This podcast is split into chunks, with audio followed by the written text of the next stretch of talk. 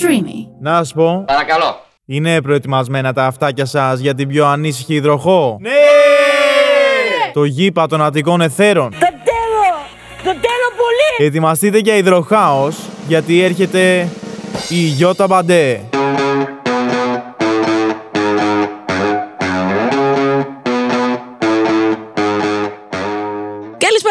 Καλησπέρα, καλησπέρα με τα χούι προχαπλάσματα. Είστε στο, είστε στο Breaking το Μπαντέ. Σε αυτό το σχεσιακό not podcast που έχουμε ξαναπεί εδώ ότι έχει καταντήσει No Lifer podcast. Και γιατί έχει καταντήσει έτσι, γιατί όλα μας παρατάνε. Γιατί μας παρατάνε; Γιατί δεν ήταν και ποτέ εδώ, εγώ θα σου πω. Γενικότερα, ό,τι φεύγει δεν υπήρξε και ποτέ. Εδώ θα σου κάνω ένα disclaimer και θα σου πω ότι αν έχεις έρθει για να γελάσεις, φύγε τώρα. Και βάλε κάποιον συνάδελφό μου από εδώ μέσα που κάνει κομμωδία. Γιατί σε αυτό το επεισόδιο θα το βαρύνουμε λίγα το κλίμα. Αν πάλι είσαι σε μια κατάσταση καταστολής, τέλεια. Πάρε θέση με χεράκια στα βρωτά και άκου αυτό το επεισόδιο.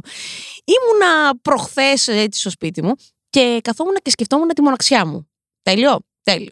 Και έκανα και εκείνη την ημέρα στο Instagram και σας ρώτησα. Οπότε θα. Α, δεν έχω και το κινητό. Για να δείξω και τα μούτρα μου.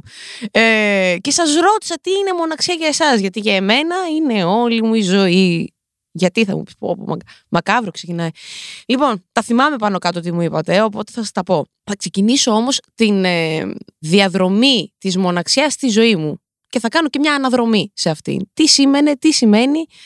Πάτα το. Π- Δώσ' το. Μάρους. Ε, και τι μπορεί να, πού μπορεί να καταλήξει. Καταρχάς, η μοναξιά είναι επιλογή, είναι στάση ζωής, είναι περιστασιακή, είναι μια μόνιμη συνθήκη, μια συνθήκη που επιλέγουμε ή μια συνθήκη που κάποιος άλλος έχει επιλέξει εμάς, δηλαδή είναι αποτέλεσμα κάποιων καταστάσεων. Άραγες. Είναι όλα αυτά ή είναι κάτι από όλα αυτά σαν σύνολο; Εγώ θα σου πω ότι από τότε που ήμουνα μικρή και έφυγε ο πατέρας μου από το σπίτι, θεωρούσα ότι η μοναξία είναι μια συνθήκη στην οποία ρε παιδί μου, κάποιος μας πήρε και μας βούτυξε μέσα. Ότι κάποιος μας πέταξε και σου είπε είσαι καταδικασμένος να ζεις μόνος σου. Και τώρα θα μου πεις μόνος σου ενώ υπάρχουν τόσοι άνθρωποι γύρω σου. Και μου το λένε και συχνά λόγω της δουλειάς μου ότι πώς γίνεται να είσαι μόνος σου, μόνη σου δηλαδή, ενώ καθημερινά χτυπάει το τηλέφωνό σου, λες και είσαι τηλεφωνικό κέντρο. Και όμως, εγώ θα σου πω ότι η ουσιαστική επαφή που μπορεί να έχεις με κάποιον μπορεί να μην είναι μέσα στην ημέρα σου. Δηλαδή, μπορεί να μην επικοινωνείς με κάποιον ουσιαστικά. Άρα, αυτό και μόνο σε οδηγεί στη μοναξιά. Γενικότερα, όσο περισσότερο συναναστρέφεσαι με κόσμο, ο οποίος δεν έχει να σου αποδώσει κάτι και να σου δώσει βασικά κάτι, τόσο περισσότερο μόνος σου νιώθεις. Για να το πάμε λίγο έτσι πιο πάλι αναδρομικά και καταδρομικά, θα σου πω εγώ. Η, τη μεγαλύτερη μοναξιά στη ζωή μου την ένιωσα όταν ήμουνα με πάρα πολύ κόσμο. Δηλαδή, όταν ξεκίνησα να κάνω αυτή τη δουλειά που τόσο όλοι υποθείτε και πραγματικά θα στη δώσω κάποια στιγμή, ένιωσα την απόλυτη μοναξιά. Την, την, την απόλυτη γύρωση και την απόλυτη ότι πιάνω έδαφος και μένω εκεί. Μένω στα πατώματα. Εδώ πάλι τους αρέσει τόσο πολύ η δουλειά μου που όποτε την κράζω. Πάρτε την καλέ! Πάρτε την. Θα δούμε τι θα καταλάβετε. Λοιπόν, μου λέει ένα από, μία από τις απαντήσεις που είχα στο Instagram ήταν η, η σχέση από απόσταση. Ότι οδηγεί στη μοναξιά. Καταρχάς εδώ περνάμε σε ένα red flag δικό μου ότι δεν κάνουμε σχέσεις από απόσταση. Εγώ οριακά έχω φιλίες από απόσταση. Γενικότερα με τις αποστάσεις, το μόνο που επιτρέπω είναι ο άλλος να είναι στο μπάνιο και εγώ στο σαλόνι. Δεν έχει πιο πολύ. Όσο δηλαδή περνάμε την απόσταση, όταν, όσο η απόσταση μπαίνει ανάμεσά μας, διαλύεται και το είδος της σχέσης. Και δεν θεωρώ αυτό που λένε ότι είναι σαν να είναι εδώ, ε, πηγαίνω, έρχομαι και. κα- Ναι, όχι, δεν μπορεί να είναι ουσιαστικά εδώ, γιατί αν εμένα μου συμβεί κάτι, δεν θα τρέξει. Και δεν είναι αναγκασμένος και ο άλλος να τρέξει, αλλά αντικειμενικά η μοναξιά διωγγώνεται. Μόνος σου δεν είσαι άμα είσαι σε απόσταση. Τι είσαι. Με το κινητό ανοιχτό και με τη βιντεοκλήση. Όχι, δεν είναι αυτό σχέση. Και όχι μόνο δεν είναι αυτό σχέση, δεν είναι, δεν είναι ότι τρέφεται και το εγώ σου. Γιατί αντικειμενικά το εγώ τρέφουμε. Τρέφουμε; Υπάρχει τέτοια λέξη; Α, υπάρχει τέτοια λέξη. Πέτυχα μια μέρα και μια λέξη. Ε, ναι, κοντεύω να πάρω Όσκαρ νομίζω δυσλεξίας πια. Παρ' όλα αυτά, αυτό που θα σου πω είναι ότι μία άλλη απάντηση που είχα στο Instagram είναι ότι η μοναξιά είναι μια συνθήκη στην οποία μπαίνουμε από επιλογή. Δηλαδή, πατάμε ένα διακόπτη και λέμε τώρα θα μείνουμε μόνοι μας. Ή υπάρχει αυτό και μπορεί να είναι και πάρα πολύ επικοδομητικό. Εγώ όμως θα σου πω ότι όταν το επιλέγεις, συνήθως δεν είναι μοναξιά, είναι απομόνωση. Δεν είναι ότι είσαι μόνος σου, απλά ότι αποφασίζεις να κλείσει τα ρολά σου και να μην δέχεσαι κανένα είδος ερέφισμα. Γενικότερα η μοναξιά δεν νομίζω ότι υπάρχει ουσιαστική μοναξιά, εκτός αν την ορίσει εσύ. Δηλαδή, Ουσιαστική μοναξιά είναι το να είσαι μόνος σε ένα δωμάτιο, αλλά παρόλα αυτά να έχεις πραγματικά στο πλευρό σου κόσμο, ή να είσαι με χίλια άτομα στο χώρο και να είσαι μέσα σου μόνος. Τελικά τι από τα δύο είναι μοναξιά; Ο ΕΟ. Γιατί έχω βρεθεί και στις δύο καταστάσεις, συνθήκες βασικά.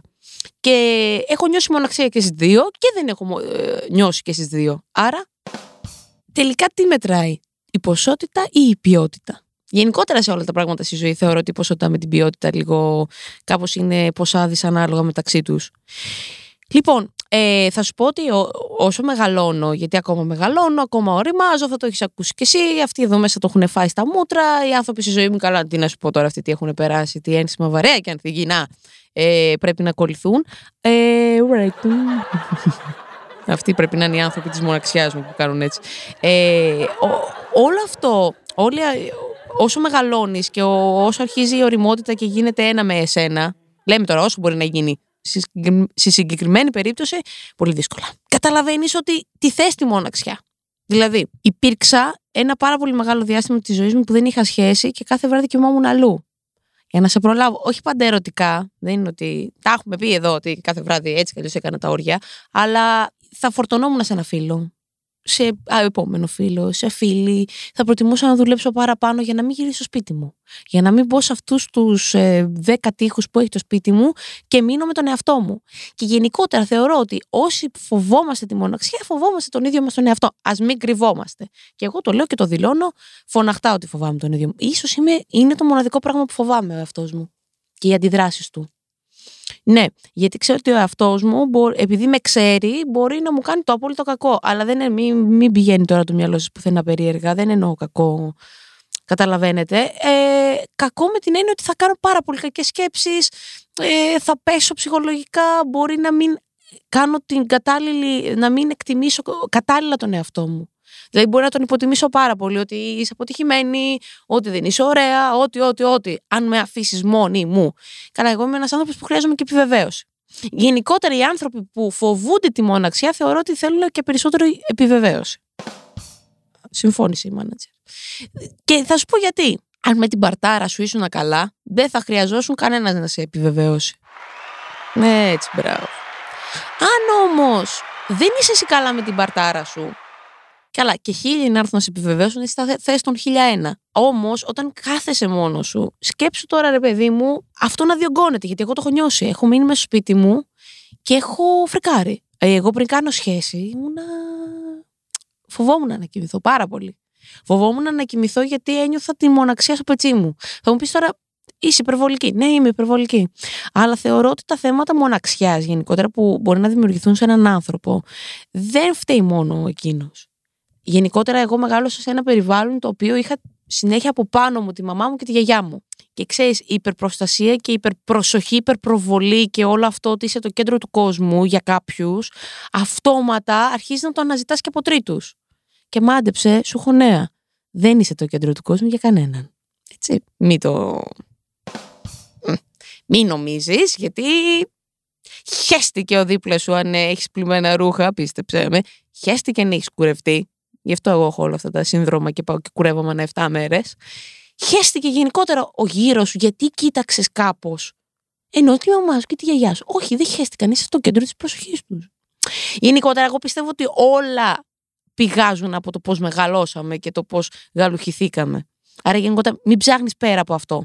Ψάξει λίγο πώς μεγάλωσες και μετά ψάξει γιατί έχεις φτάσει σε αυτό το σημείο που έχεις φτάσει. Είτε θετικά, είτε κάπως αρνητικά. Άλλωστε, κακή κατάσταση δεν υπάρχει. Ε, μεταβλητή θα πω ότι υπάρχει. Μπορείς να το γυρίσεις ανά πάσα ώρα. Μπορείς να συμβουλευτείς έναν ειδικό. Και παιδιά δεν είναι ντροπή. σα ίσα είναι υποχρέωση προς την ψυχούλα σου και μη σου πω και προς τους γύρω σου. Δεν είναι κανένας υποχρεωμένος να τρώει τη μύρλα σου. Θα μου πεις, ε, γι' αυτό δεν είναι οι άνθρωποι δίπλα σου. Όχι, δεν είναι γι' αυτό. Μόνο. Παιδιά, όχι. Γι' αυτό είναι οι ειδικοί. Οι άνθρωποι δίπλα σου είναι για να απολαμβάνετε μαζί στιγμές. Και τις καλές και τις κακές. Έτσι. Να ξέρετε, μέσα από αυτό το επεισόδιο αντιλαμβα... θα, θα καταλάβω πόσο κοινές απόψεις έχουμε με την Έλενα. Αυτό είναι το αποτέλεσμα του βίντεο. Του βίντεο. Βίντεο! Είναι που θέλω να με κάνουν βίντεο. Και δεν με κάνω. Λοιπόν, ε, θα σου συνεχίσω για τη μοναξιά και θα σου πω ότι ε, ο μεγαλύτερος φόβος μοναξιάς θεωρώ για εμένα είναι τα γυρατιά. Έδωσα πρόσφατα μία συνέντευξη και κλείνοντας, Η ερώτηση ήταν ποιο είναι, ποιος είναι ο μεγαλύτερος στόχος που έχεις στη ζωή σου; Και λογικά περιμένω να τους πω τώρα ότι θα έχω 10 δισκογραφικές, 5 εταιρείες μουσείων σχέσεων, 6 podcast. Ναι, όχι, σίγουρα δεν είναι αυτό. Και η απάντησή μου ήταν ότι θέλω να ανοίξω ένα πολύ μεγάλο γυροκομείο και για να χωράει πολλούς ε, ανθρώπους μεγάλης ηλικίας, γιατί έτσι κι αλλιώς αυτή είναι και η πορεία της ζωής μας. Και ο, η μεγαλύτερη έννοια μου είναι κανένας τέτοιος άνθρωπος να μην είναι μόνος του. Γιατί θα μου πεις τώρα; Γενικότερα, αν με ρωτάς ποια είναι τα σημεία τα οποία ευαισθητοποιούμε πιο πολύ, πέρα από τα σκυλάκια, τα ζωάκια που εννοείται, αλλά δεν την μ' ακούς, ε, είναι πέρα και από τα μωρά, είναι οι, οι άνθρωποι μεγάλης ηλικίας. γιατί θεωρώ ότι δεν υπάρχει κάτι πιο άδικο να έχεις ζήσει, να έχεις προσφέρει στη ζωή αυτή και να καταλήγεις να είσαι μόνος σου. Δηλαδή σπαράζει η καρδιά μου. Και θεωρώ ότι είναι το, ο μεγαλύτερος φόβος μοναξιάς. Δηλαδή να μεγαλώσω και να είμαι μόνη μου σε αυτές τις στιγμές. Που αυτές τις στιγμές χρειάζεται τη βοήθεια, την αγάπη, τη θαλπορή. Χρειάζεσαι. Είσαι ανήμπορος. Βασικά ξαναεπιστρέφεις στο αρχικό στάδιο όταν ήσουν μωρό. Έτσι, τις ίδιες ανάγκες έχεις. Αν το υπολογίσει πάνω κάτω.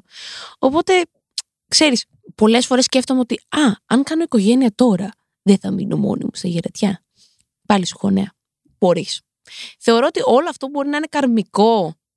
Αν δεν πιστεύεις στο κάρμα, αν πιστεύεις στο Θεό, δεν ξέρω, όπου και να πιστεύεις, γιατί όλοι έχουμε την ανάγκη να πιστεύουμε και κάπου, όπου και αν είναι αυτό, αρκεί να είναι κάτι όμορφο και κάτι θετικό, θα πω εγώ, και να μην έχει κακές προθέσεις, αυτό θα στο επιστρέψει. Θέλω να σου πω ότι γενικότερα όταν κάνεις όμορφα πράγματα, παίρνεις και όμορφα πράγματα. Που σημαίνει, αν ο μεγαλύτερος φόβος για τη μοναξιά σου ή για τα γερατιά σου είναι να μείνεις μόνος σου, πρέπει να φροντίσεις γι' αυτό. Όχι όμως εγωιστικά, γιατί το να κάνεις μια οικογένεια για να μην μείνεις μόνος σου είναι τέρμα εγωιστικό. Η οικογένεια πρέπει να κάνεις γιατί θες να δημιουργήσεις, να φέρεις έναν άνθρωπο βασικά στην ε, κοινωνία αυτή να την, να την κάνει λίγο καλύτερη.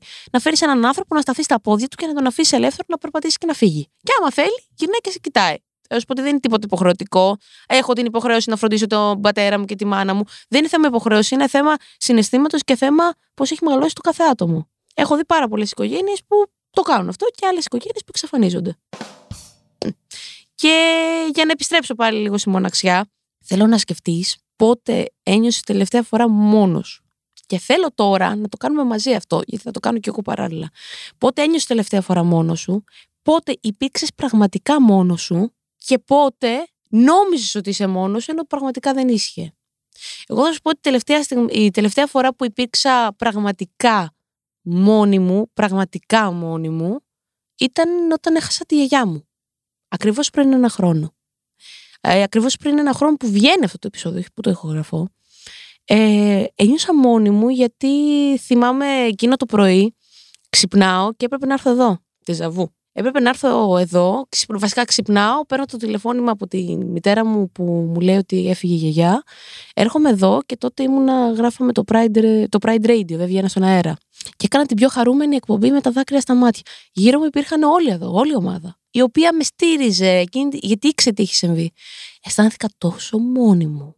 Πραγματικά μόνη μου. Και συνέχισα μόνη μου. Δηλαδή, συνέχισα στην εταιρεία να κάνω meetings να, να, να, μέχρι τις 10 το βράδυ πραγματική μοναξιά. Ένα απόλυτο κενό. Δηλαδή, έβλεπ, δεν έβλεπα πρόσωπα, έβλεπα απλά σώματα να κινούνται δίπλα μου. Γιατί, γιατί δεν υπήρχε εκείνο το σώμα που ήθελα. Εκείνος ο άνθρωπος που ήθελα. Αυτή ήταν η πραγματική μοναξιά για μένα. Πραγματική, ατόφια μοναξιά.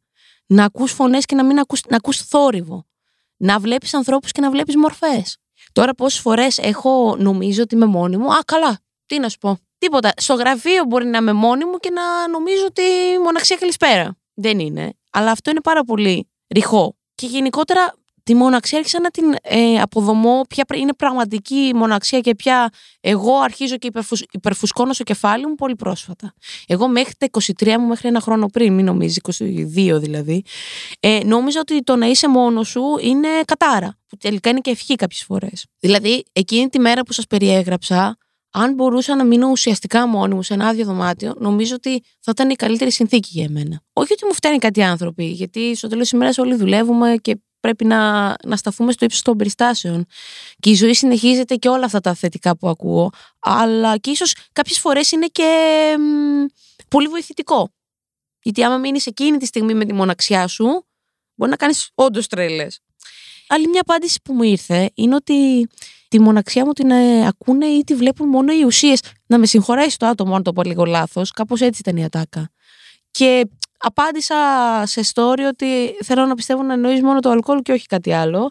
Γιατί ακόμα και αυτό δεν καλύπτει το πρόβλημα, δεν το λύνει, το, το καλύπτει πολύ επιφανειακά.